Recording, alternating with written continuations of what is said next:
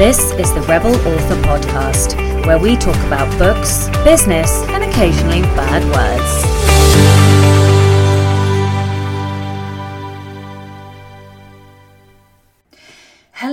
Welcome back to the Rebel Author podcast. Today is episode 26, and I am talking to Barry Hutchison, who very kindly came and did this podcast last minute for me.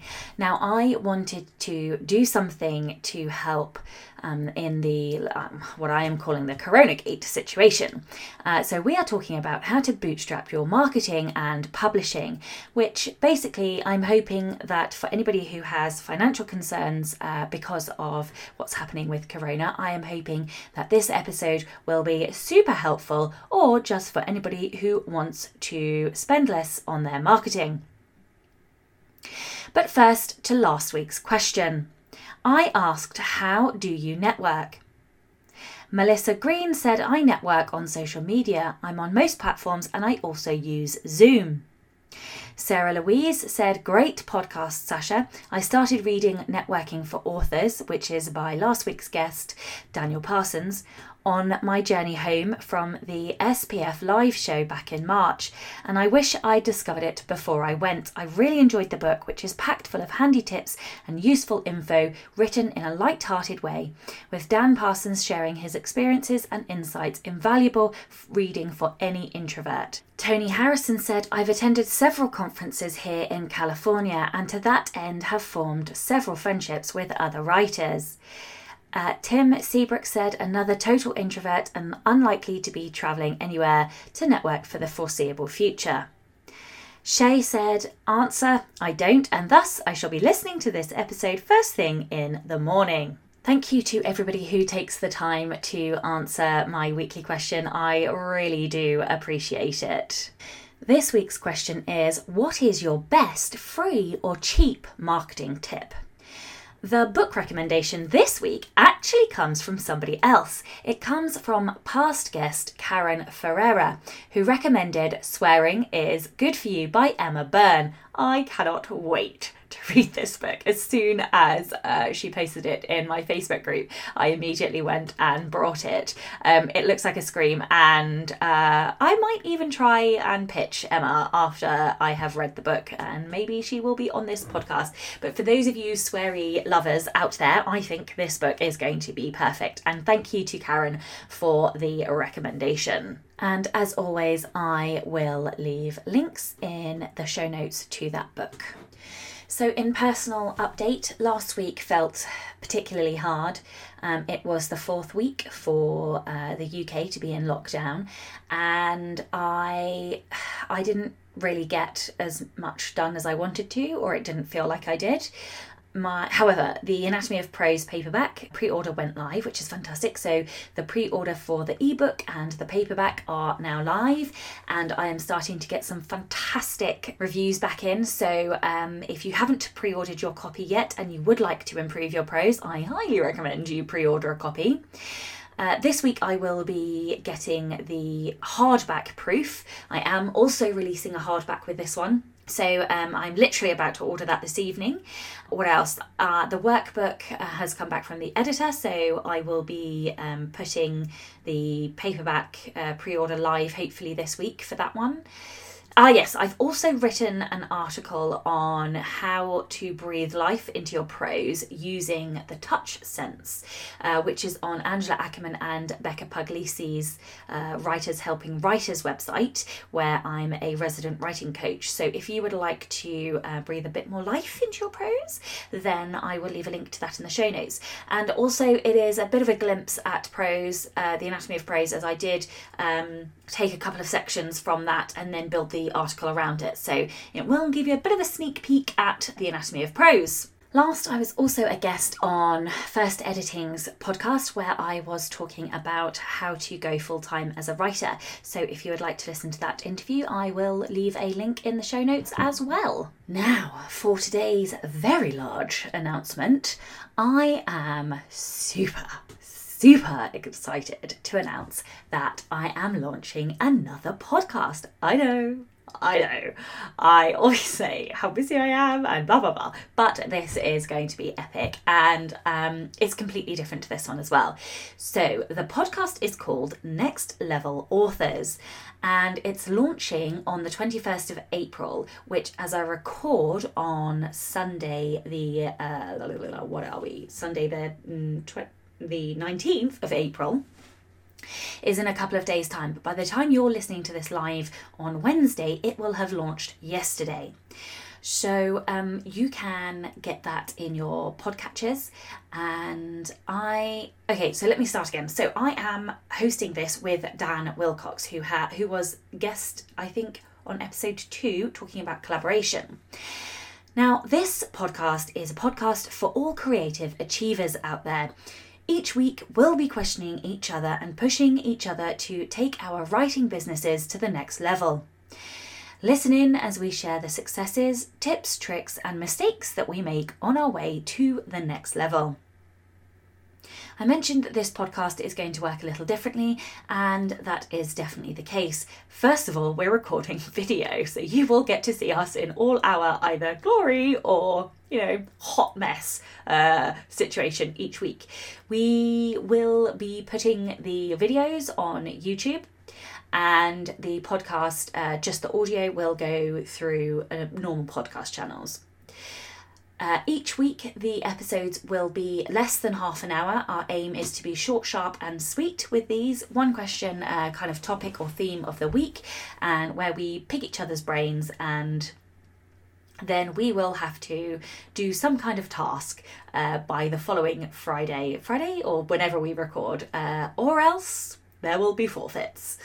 Um, yeah, each uh, each episode will go live on Tuesday mornings in the UK. And to celebrate, we are launching with not one but three full episodes and a short intro episode as well.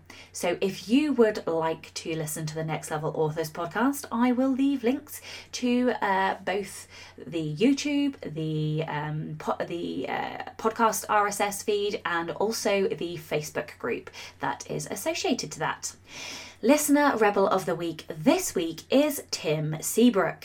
The company that Tim worked for in the UK uh, restructured their business again, and unfortunately, Tim was made redundant, but they kept him waiting around for almost eight months until um, the replacement was up and running. The candidate that they selected seemingly had a perfect CV and was an expert on all of the systems, including things like Excel and Access and SAP. Uh, this person was hired, given a car, and paid more money. So Tim's rebellion was to only train him on bespoke areas that he wouldn't know, ensuring that all new work requests went to him and he returned to his contracted hours instead of doing 60 to 80 hour weeks for the first time in over a decade. However, they rapidly discovered that this new candidate's Excel uh, skills were uh, average. And this new chap who was taking over Tim's job thought that Tim would continue to do the work for him when he buggered off uh, and gallivanted away from the office. Both he and they were wrong. And the manager and the new candidate were left scram- scrambling when uh, Tim did his job and not the new candidate's job. And uh, basically, they realised they hired the wrong guy. So well done, Tim. I love that you got um, vengeance and this new candidate got comeuppance. I uh, I love a little cheeky work rebellion there. If you would like to be a Rebel of the Week, please, please do send in your stories. I love reading them, and I am actually starting to get low again on uh, rebellious stories. You can email me any kind of rebellion, big, small, or otherwise. If you would like to be a Rebel of the Week, then email your story to rebelauthorpodcast at gmail.com or tweet me at rebelauthorpod.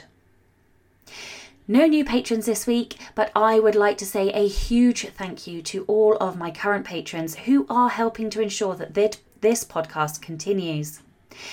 If you would like to support the show and get access to all of the bonus essays, posts, content, hear um, uh, exclusive news from me before anybody else, then you can from as little as $2 a month by visiting www.patreon.com forward slash Sacha Black.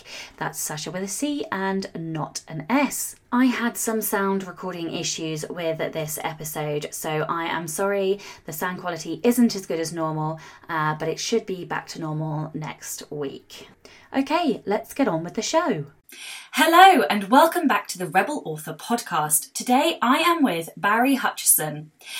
Barry is an award winning children's author who moved into the indie publishing for grown ups in 2016.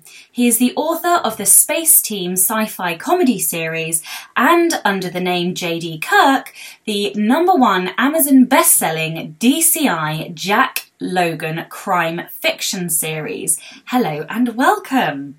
Thanks very much. What a lovely introduction. Uh, well, thank you very much. So we met quite a while ago now. I remember meeting you. I think it was at Runnymede. Yeah, London. Yeah, London. Yeah, yeah, a couple of years ago, and you were hilariously funny in your um, presentation.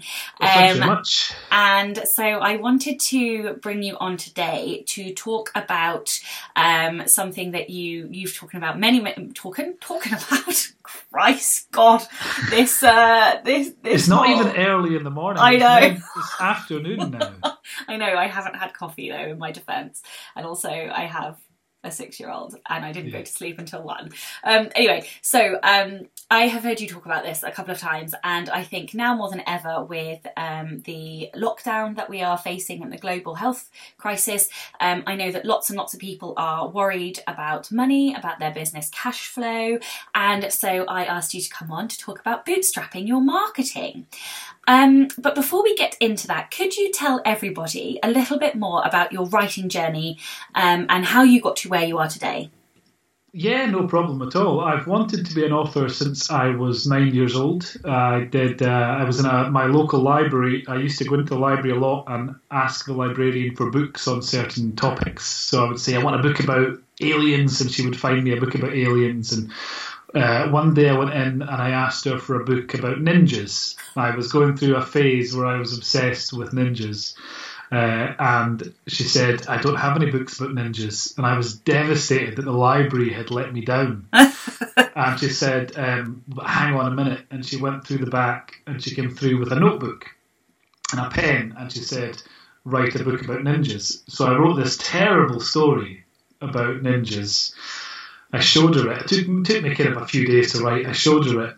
Um, and to her immense credit. She not only read it, but she wrote my name on the spine of the book, or the Aww. notebook, and she put it on the shelf next to the other books. And you know, like you know, in movies when the clouds part and you get that oh, heavenly chords, and that's what it felt like. And I and I realised that that's what I wanted to do was write books. It took a while. Um, I had my first series picked up by HarperCollins Children's Books in 2007 when I was kind of 30 something, 30, I don't know how old I was actually, 30 thereabouts. Um, and that was a, a horror series uh, called Invisible Fiends. It was actually supposed to be a standalone horror book. Um, I, would written loads of stuff prior to that and never sent it anywhere. And this was the first thing that I thought, right, I actually want to do something with this. It's a story about a boy uh, who, when he's four, he has an imaginary friend called Mr. Mumbles and when he's 12, Mr. Mumbles comes back and tries to kill him in a variety of horrible ways. Um, so I I sent it to an agent, um, and they, they liked it and they wanted to represent it, and they sent it to one publisher. They sent it to HarperCollins. And a few months after they sent it, HarperCollins um, came back and said, "Could you do a series of six books?" And I went, "Yep." And they said, "Great, can you give us the outlines for the next five by two o'clock this afternoon? We have an editorial meeting about it." so I went. This was like kind of like eleven o'clock in the morning, so I went, "Yep," and uh, I, I, hammered out five uh, very short, kind of single paragraph outlines of the next next few books.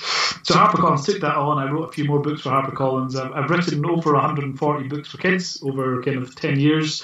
Um, some under my most under my own name. Well, but half and half under my own name and, and some under pen names and Uh, I wrote the uh, cartoon series Ben 10. I wrote all the books based on that. I wrote books based on the Skylanders video game series and uh, various other things. I'm down as having co-written a non-fiction book with Roald Dahl, um, according to the British Library, despite the fact he died many years before I started writing.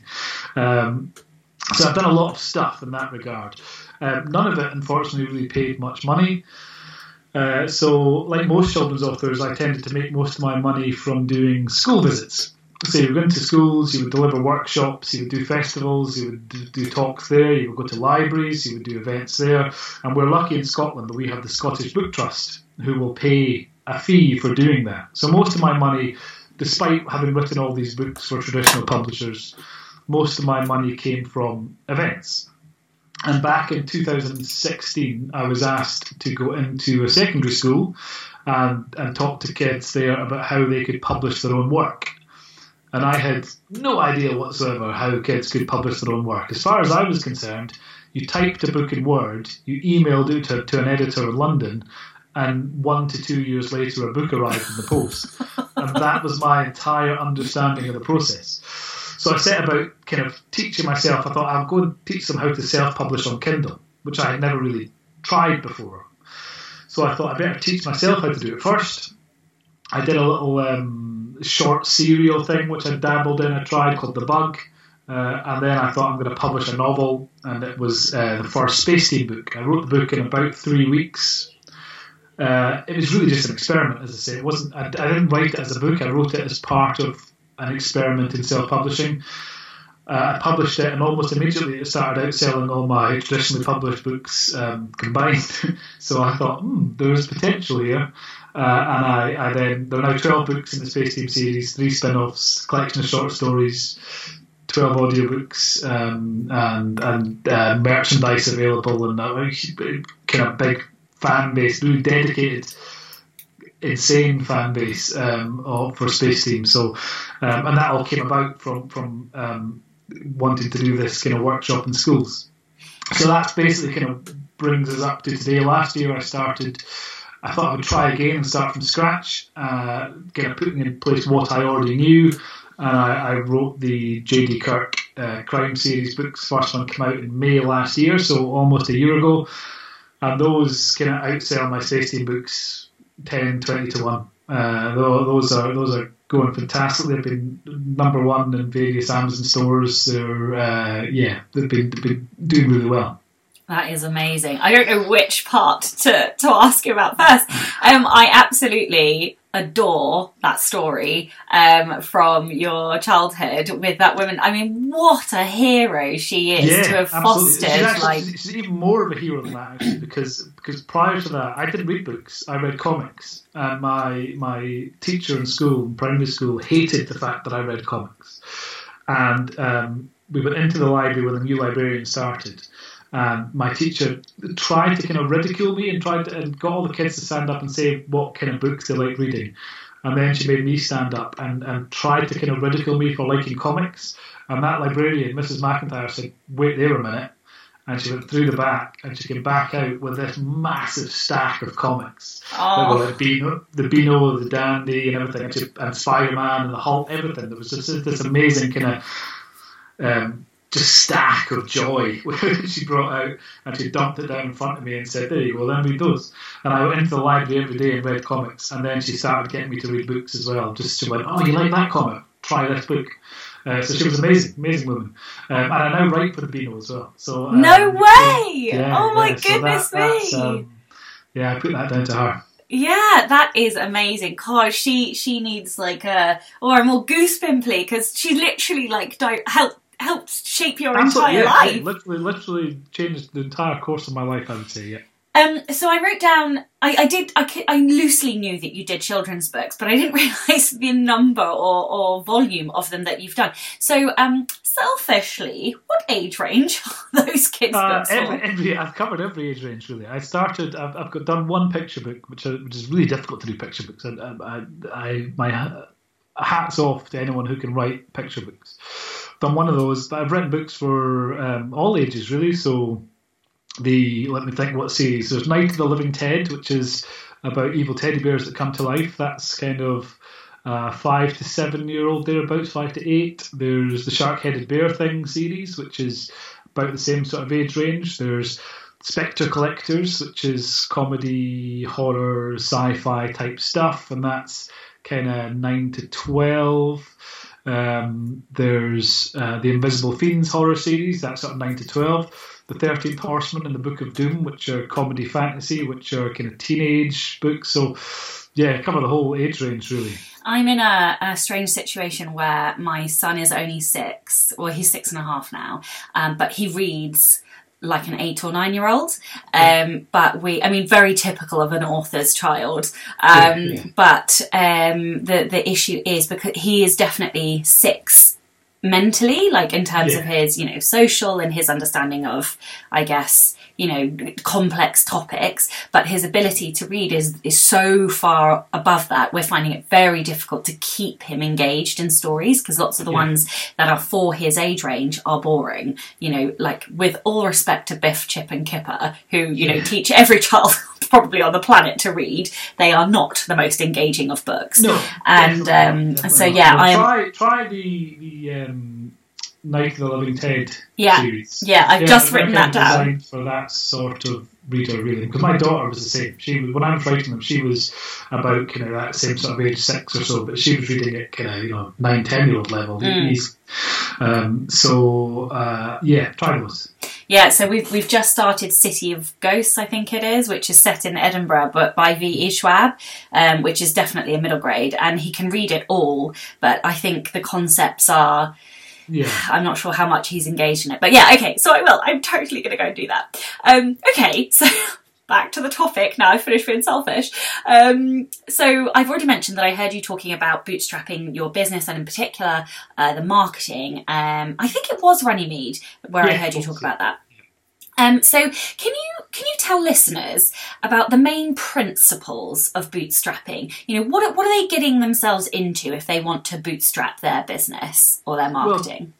Well, basically, it was a necessity for me because I, being a children's author, like I say, I had I had no money whatsoever. Um, so I wanted to put Space Team out uh, for for no money, basically, and I wanted to because I was going to be teaching kids how to do this. Kids have no money to spend on marketing, no marketing budget if they want to put their work out anywhere. So I thought I need to be able to deliver this workshop in a way that kids can go home, write a book, put it online, and sell it without spending any money.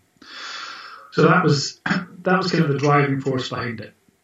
So the concept of it is basically is self-publishing with no budget. It's how can you take the idea that's in your head um, and get that selling, not just on Amazon, but selling without spending any money on it. So that's that's the concept in a nutshell. So it's just uh, self-publishing for free is the is the idea. Okay, and um, which obviously lots of people, I'm sure, will be like, "What? You can do this for free?" Yeah, um, well, was, because there's lots of people trying to sell you expensive things. You know, there's there's uh, and, and some of them are absolutely worthwhile. Don't get me wrong. You know, I'm I'm not saying that that free is necessarily the way to go. It's certainly not the easiest way to go, um, because there is there's always an investment. Now, whether that investment is money or time is up to you, you know, and how much of that is is is money and how much of it is time. There's a sliding scale. At one end, you have you're you're outsourcing everything apart from the writing. In some cases, you're even outsourcing the writing. You know, some some um, publishers or some uh, indie authors are essentially names with ghostwriters producing the content. So that's one end of the, the, the scale. The other end of the scale is you are doing literally everything yourself. Mm-hmm. Uh, so all kind of you know a thousand and one things you need to do as a publisher, you are doing yourself. So while you're not spending the money on that, you, you have to put in the time. You have to spend the time to do it. Now, when I was doing Space Team, I have quite limited Photoshop skills. You know, I can I, I know how Photoshop works. I know how to, to, to cut things out that looks decent. You know, so it doesn't have a halo around it. And all so I, I know I have. I'm competent with Photoshop, but I had no idea what made a good book cover. So rather than just jump in and go, I'm going to design my cover now, I spent a few weeks looking at cover design um, kind of articles on, on. I googled them. I looked at Facebook groups where people were sharing their covers, and I was seeing the feedback. Uh, was the thing then. I don't know if it still is, but people were were sharing covers on there and were critiquing. So I was looking at what those critiques said, and I was I was I was taking on board all that advice. So before I had even started trying to design my cover, I had invested weeks of my time in learning the principles of cover design. And then the first cover for Space Team, um, or the cover for the first Space Team book, I think I went through 10 different versions or so. And I was constantly bringing them to groups and bringing them to K-boards and saying, right, what's your feedback on this? And inviting people to be brutal because I, you know, there's no point people going, oh, that's really nice, well done, and you put out a substandard product. I wanted people to be utterly ruthless and telling me what was wrong with it, and then I could then go and try and correct it. You know, and then I would go back and they would say, no, you've made it worse, or you you haven't you haven't taken that on board at all and I would go back and I would, I would try again. So I went through multiple versions. You know, those 10 drafts or 10 different covers, like I say, there were in reality 100 different versions because some were just tweaked slightly and then, but there were 10 full designs, I would say. So I put the time in, and that's really important. You can't go, great, I can do it for free. I'll knock together a cover in an hour. I'll stick it up. I'll, I'll, I'll self edit without any, you know, knowledge of how to do so. You have to learn it you know, and, and that's that's the bit that people find difficult. They think, great, I can publish for free, but but you're not publishing for free. You're investing the time that you would otherwise pay for. Yeah, absolutely. And I think that is why this industry isn't for everybody. Not everybody wants to learn all of these things. Not everybody wants to um, you know invest that much time but the thing is it doesn't matter what industry or career you're in if you want to make it a, a success you're looking don't they say it's 10 every overnight success is 10 years in the making or something yeah. you know and and that's exactly the same here you know if you if you want to bootstrap then that's fine you can do everything for free but you will have to expend uh, that free in time so it's not really yeah. nothing is really ever for free it's just no. what kind of currency you want to spend you want to spend time currency or or or um, you know monetary currency Absolutely. And if I was to look at it as the amount of time that I spent, if I was to look at having paid myself even minimum wage in that time, you know, that's thousands of pounds that would have would have cost. So I spent thousands of pounds worth of time learning all this stuff. Yeah, but see, for me, I get really excited by that because I'm like, I want to know all of the things, and I yeah, want to learn all of the things. That's it, yeah, yeah. I think that, that's the beauty of this of the the kind of indie publishing industry, though, is you can do that. You can yeah. you can go as far into it as you want. I mean, I'm now in a position that it makes more sense for me to outsource most things. You know, so I mm. outsource cover design, I outsource editing, and, and all that stuff but I really enjoy doing it. So sometimes I like to just I'll, I'll do a mock up of the cover and go, okay, this is what I want. Do that, but better, you know. Yeah. And then I'll, I'll, give it to someone, and, and they'll come back and, uh, and they'll have made an amazing version of the, the kind of the rough draft that I did. Yeah. So I like I like keeping my hand in that way. And sometimes I'll just say, you know, surprise me, do something a bit like this, and then they'll come back with something amazing. Um, now, what I was fortunate um, in was that having been an author, you know, a full time author for 10 years, I understand story structure. I under, I've worked with, with dozens of editors from some of the biggest publishing companies in the world. So I understand what works in a story and what doesn't. So I had that advantage going in that when it came to the kind of editing part, I could be quite brutal. I could go, okay, I know this doesn't work, I know that does work, and I know. So that comes from experience. So again, that that's a difficult thing. That's something that people and people have to accept that the first book they put out will not be the best book they will ever write. Every book I write is better than the one before in some regard because uh, practice makes perfect, you know, and every book is practice for the next one. Yeah. I look back I look back at some of those early Harper Collins books, which I'm kind of reading to my daughter now and I cringe at, at, some of them, you know, and it's it's it's just practice. It's all it is. Yeah, I are. I, I'm nodding along so much here because um, I am like a super craft geek. So I spent I read a lot of nonfiction about story, about prose, about you know every aspect of the craft, and um, it, it I'm actually, funnily enough, struggling to finish my first young adult series because I look at the first book and I'm like, there's so much wrong with it that I yeah, want to fix. That, that, everyone does that. Yeah, yeah, yeah, yeah, um, okay, so what mistakes do you see writers making when trying to bootstrap?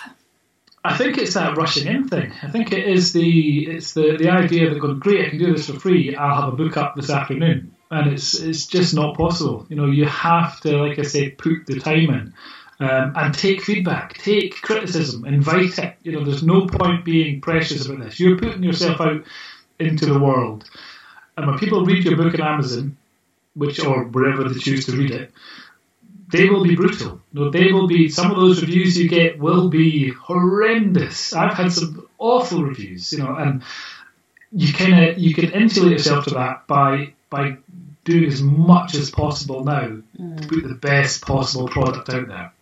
Absolutely. There's a, there's a, you know there's a school of thought that you put kind of that minimum viable product and you put something out that's that's okay. And and you know a lot of authors do that. A lot of authors make a lot of money doing that, and that's absolutely fine. You just have to choose where your kind of line is. You go, okay, what I'm aiming for is am I aiming for the greatest book ever written? In which case, you will never publish a book because you will never reach that that level of perfection. Mm. Or are you looking for something that doesn't have any spelling mistakes, you know, which is a much farther down the line sort of line to draw.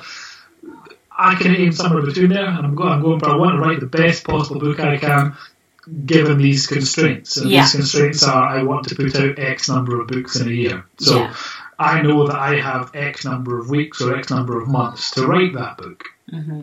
And in that time, I aim to write the best possible book I can.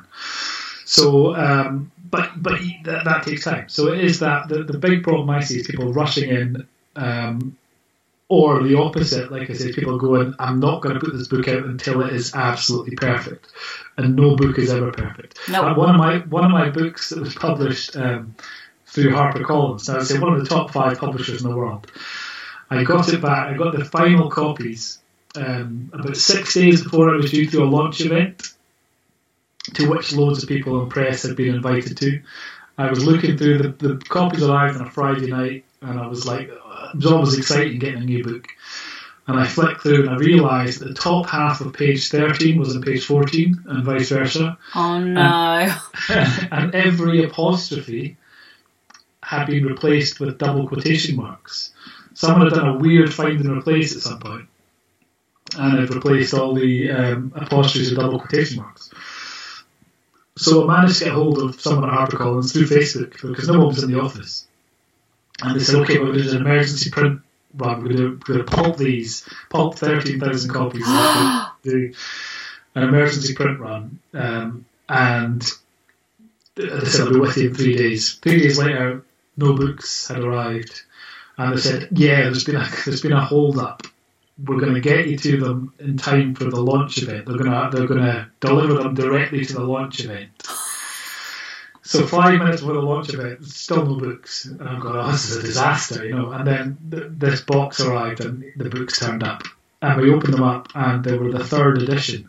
And we later found out that they had pulped 13,000 copies, reprinted 13,000 copies from the same file with the same errors in it, pulped all of those, and then printed 30,000 more. Um, so yeah, these mistakes can, can happen. So uh, nothing, no book is ever perfect. Um, hopefully, it won't be as bad as that. But uh, but yeah, I, so yeah, it's, it's it's choosing your level of um, kind of acceptable quality. You know, I think I, I, I think people should strive for the best possible book they can. But you've got to accept that perfection isn't possible.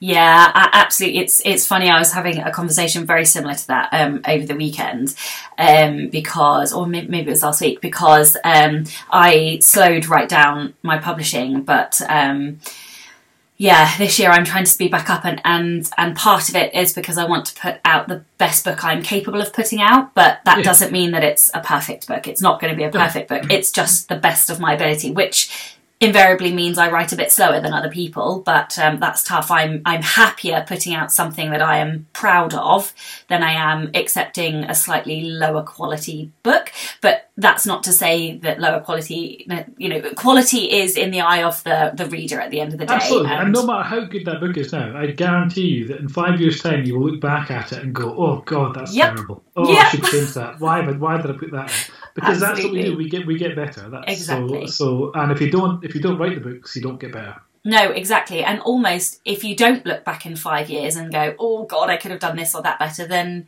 you know you're not developing or yeah, progressing. You're just, you're just treading water. Yeah, exactly. Okay, so let's look specifically at the marketing end. What practical things can authors do in the run up to a launch in order to save themselves marketing spend? Well, I can I can really only speak from from what I did, um, and what I did was I because I went into a lot of um, kind of indie author groups, the twenty books group. I think we only had about three hundred people in it when I joined the twenty books to fifty k group. It was it was tiny. Um, I'd seen Michael Anderle post on, on Kboards and, and saying check out this group, and I thought, oh, I'll have a look. And I went on, and there were a lot of people there who knew a lot about indie publishing, and I hadn't published my first book then. So I knew nothing about indie publishing. But I liked I like to be helpful. So I, I, I went on and people who were asking questions about craft, I knew I could help out with those. I could answer those because I had been at that point, you know, full time author for ten years. So I could help with those. I could give feedback on on um, kind of snippets from books people had posted. I would uh, I helped to proofread some stuff. I gave feedback on covers just based on my personal preference and I got involved. And I tried to, uh, not in any kind of calculating way, but I, I, I tried to help as many people as possible because I was getting a lot from the group. I was learning um, a lot of, of, of information about indie publishing and I tried to give back as much as I could with, with what little I knew, what little relevant, useful stuff I knew. So so um, by doing that, what I later discovered, and when people had new books out, I would share them on my Facebook page. I would say, "Look, here's a new thing. Here's check this out. This is all very exciting." And what I found was when it got to the stage that I was ready to put stuff out, everyone I had helped, or everyone who had seen me helping people, were really keen to help me too. And they had a much bigger reach than I had. You know, they had so my first book went out, and Michael Anderle shared it to to his uh, newsletter, his mailing list, you know. So so that was good. So just by being helpful, just by being kind of personable and and doing what I could to help people out, they were really keen to help me out. So that gave me a big boost. I'd also learned at the time, and, and listening to podcasts at the time and and, and reading up, um, they all stressed the mailing list. And it, it still seems to be the case. I, I still find know, I started building a mail list um, by giving some stuff away. I'd written some some short stories that were based on my um, kind of traditional published stuff, you know. So I gave those away, and, and I gave away um, just various little short bits and bobs that I had written, and tried to build up a mailing list that way. And I built up a kind of small mailing list of maybe I think before I launched, kind of like 300, 400 people and then I had a magnet at the back when the first book came out, and that was giving away a free short story. And I was using um, MailChimp at that point, so I had 2,000 free, um, well, the account gives you 2,000 subscribers free or, or, thereabouts. So again, that was costing me nothing at all. I'd written something, I gave it away for free, um, and I built a mailing list through that. Um, I did the same with the JD Kirk stuff because I wanted to kind of bootstrap that as well, just to see if I could do it again.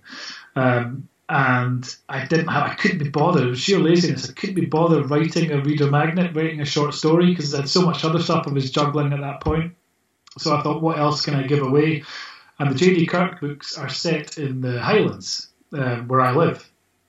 So I created a photo gallery of locations from the first book.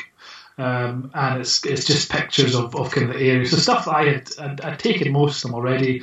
I went out and took a few of the kind of local police station and stuff like that, and I put this gallery out and, and linked to that in the back of the book. And there, there, you know, I've got thousands of subscribers from people who just wanted to look at some nice photos.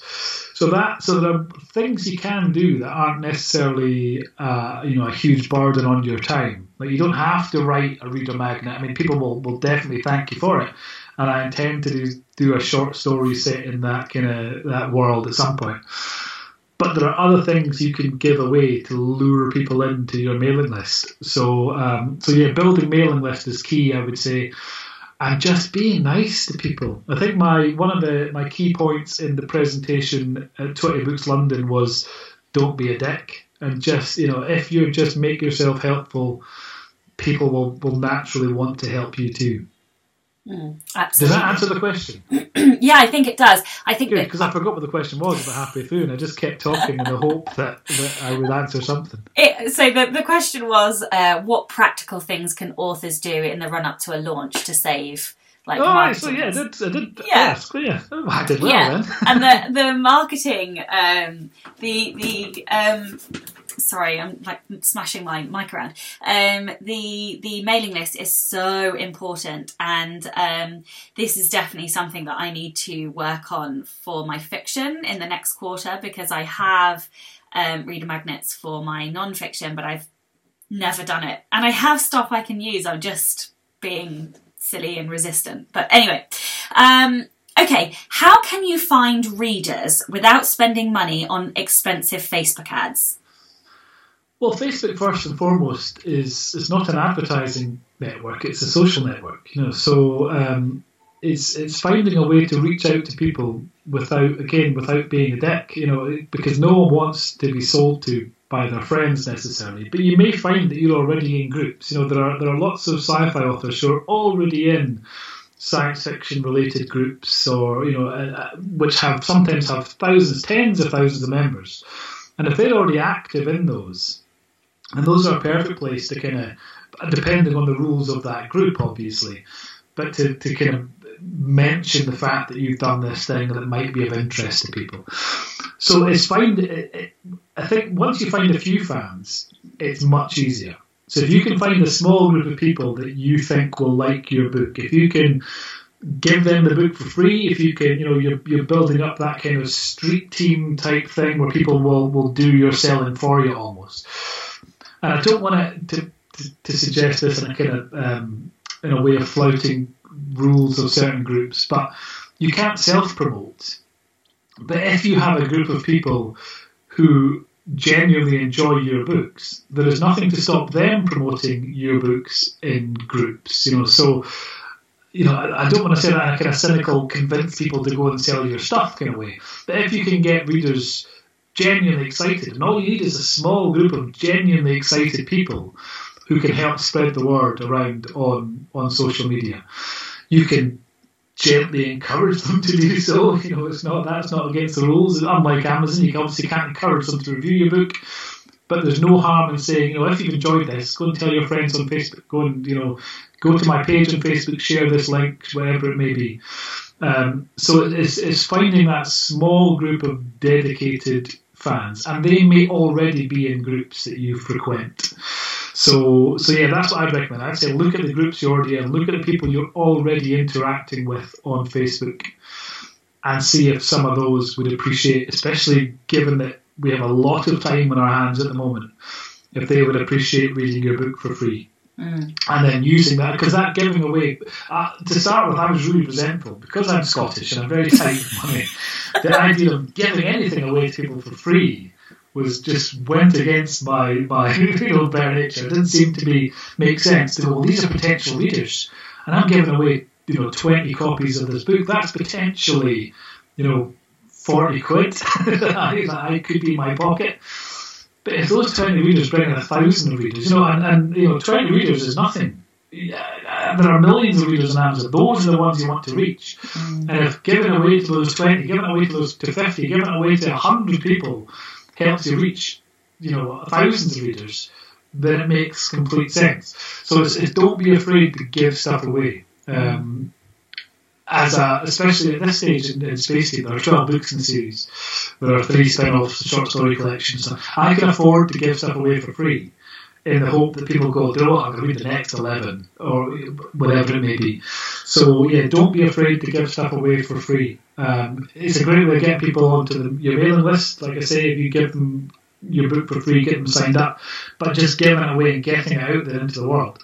And the more it's out there in the world, the more it will spread like a certain virus which is causing us problems at the moment. Um, but yeah, the more you can put out there, the more other people will pick up on it. Get those excited fans to start start talking about it. Um, that's what I would recommend. Amazing. Um, are there any tools or resources you particularly like or have used that have saved you money? Um, I found recently an alternative to Evernote. I was subscribed to Evernote for, for a few years. I think it was costing like 100 quid a year or something. But there's a, a, an open source alternative called Joplin, J O P L I N, which is excellent, which does, and you can even import all your notes from Evernote. There's like an importer, and it's fantastic. Uh, really enjoy that. There's a, another free bit of software called Notion, N-O-T-I-O-N. I think it's Notion.io possibly is the website. Um, but that's great. That's I, I, use that for organising pretty much everything now. You can create dashboards. You can you can use it for taking notes. You can make a little wiki. You can do whatever you want with it. It's an incredible bit of software. Um, and Trello as well. I, plan, I, tend to plan out my stories in Trello um, and use them. Oh, actually, I found an amazing bit of software recently uh, I got a big whiteboard and I got post-it notes for my. I don't tend to plan the, the space team stuff very much. It's almost stream, stream of consciousness type stuff. Uh, but um, the JD Kirk books, because it's a crime, I have to know who done it at the start, you know, so I can see the clues through. So I got a big whiteboard and I got post-it notes and I put post-its up.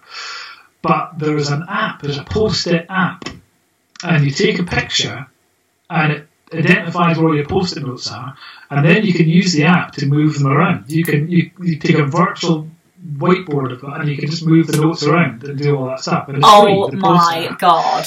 amazing. So um, I, I, have a big whiteboard in the office. I take a picture and then I can take it all out because I've got the post-it app and I can just zoom in and move around and add more notes and tag them and all sorts of stuff. So what is that piece of heaven app. called? What was that? What What is that piece of heaven called? It's just called. I think just look on the app store. Just post it. P O S T dash I T. Um, it's an official post-it notes app. Um, brilliant. Amazing. Oh and my also, god! Even more amazingly, uh, you can import from that into Trello. So you can put make your post-it notes, take a picture, and import them all into Trello, and it reads your handwriting, converts it into text into a Trello board. So there is a bit of an on-running joke in one of my Facebook groups about how much of a post-it queen I am. there we go. Look at that. I literally post-it everything. I just had a quick count. I have nearly twenty post-its around my iMac, like yeah. just because I mean I use them on everything, everywhere, and I did not know about this. So you have just brought me a little piece of joy. take a picture of that and then move them around virtually. Yeah, that's amazing. Uh, thank you. Oh my god, that's just made my day. Um, Okay, this is the Rebel Author podcast. So tell me about a time you unleashed your inner rebel.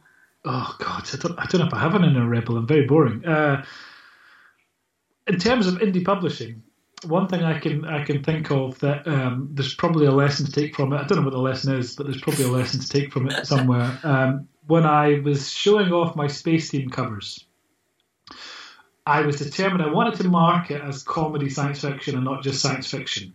And I kind of had a bit of a background in writing comics.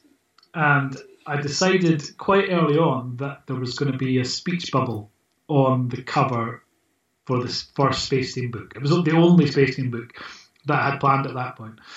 And I wanted a speech bubble on it and everybody that I showed it to on Kboards, everybody that I showed it to on Facebook said, "What are you doing? Take the stupid speech bubble off the cover." And I was determined. I thought, "No, I, I like it," and I, I and I, I listened to every other bit of advice I was given. Um, and I'd taken all that on board. And the speech bubble, I said, no, I'm keeping it. People got quite angry. People I didn't know were getting quite angry at me keeping the speech bubble on. Um, and I decided I was, I was, keeping it. I put it out, and the number of reviews, the number of people who, who contacted me said I was what drew my eye was the speech bubble on the cover. No way. And then, yeah, and, and, then what happened was in the kind of months that followed. In fact, the, the months that followed me because I told this story um, at, at Runnymede when we were down in London. And I said, the kind of lesson I said was find your thing that makes your book stand out, that makes you all go, oh yeah, that's the one with X or whatever it might be. And a lot of people took that to mean put speech bubbles on your covers, and the like immediately like with, within weeks of Runnymede, and for months afterwards, every kind of comic science fiction book that appeared had a speech bubble on the cover. But they hadn't paid attention to the lessons of um, learn what you're doing, you know, and to learn how to design a cover. These speech bubbles were, you know, just slapped on, linked to nothing. There was no one speaking. There were just speech bubbles on there. So they'd taken one bit of advice. They'd gone, okay, find what makes your book unique to mean steal his speech bubble idea and stick that in the covers. But yeah, so that people, everyone said, don't do it, speech bubbles. I said, I'm doing it. And I think it would be pretty instrumental to Space Team success. The other thing I'm about to do um, to unleash my inner rebel is try to kick up a big stink at one of the publishers of some of my earlier books, my traditionally published books. I'm trying to get the rights back, and they're being really stubborn. And I'm, I'm now considering doing a big blog post slash social media war on how unfair their their um, treatment of authors is. Uh, so so stay tuned for that. Yeah. well, that's uh, that's exciting. I uh not well, yeah, I'm just you know, I love a bit of a big fuck you to the uh authority, so yeah, I will that's, thoroughly that's enjoy seeing that. um okay, tell listeners where they can find out more about you and your books. Uh, you can find my, my website is just barryjhutchison.com. That's for the Space Team books. If you go to jdkirk.com, you will find very little information at the moment on the crime fiction. I've been I was designing the JD Kirk website because I like doing that as well. Um, I, I, should outsource that, but I, I, I, like doing it. So I'm designing that just before you called. So the jdkirk.com website will be updated soon. At the moment, it's kind of just a very boring holding page. But yeah, jdkirk.com, barryjhutchison.com. I should stress it is Hutchison. It is not Hutchinson. Everybody puts an N in the middle of the surname. It's not Hutchinson, it's Hutchison. BarryJHutchison.com. My publishing company is Zertex Media, Zertex being the villains in the Space Team series. Um, they're, they're, like a they're like a kind of uh, galactic um, corporation which does evil, specializes in evil basically, and soft drinks.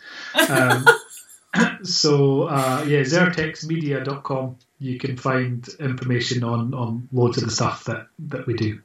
Amazing. Well, thank you very much for your time today. And, oh, thanks for having me. And thank you to all of the patrons who help to support the show and to keep the show running. If you would like to get early access to all of the shows, then you can do so by visiting uh, patreon.com forward slash Sacha Black. I'm Sacha Black. You are listening to Barry Hutchison, and this was the Rebel Author Podcast. Next week, I'll be talking to Christina Kay all about how to write a thriller. Join me then, and don't forget to answer this week's question What is your best cheap or free marketing tip? And last but by no means least, don't forget to go and check out my new podcast, Next Level Authors. Oh, and I lied. One more thing. Don't forget to go and order, pre order your copy of The Anatomy of Prose. Stay safe, stay at home, and I'll be back next week. Don't forget to tune in and subscribe on your podcatcher. And when you have a moment, please leave a review.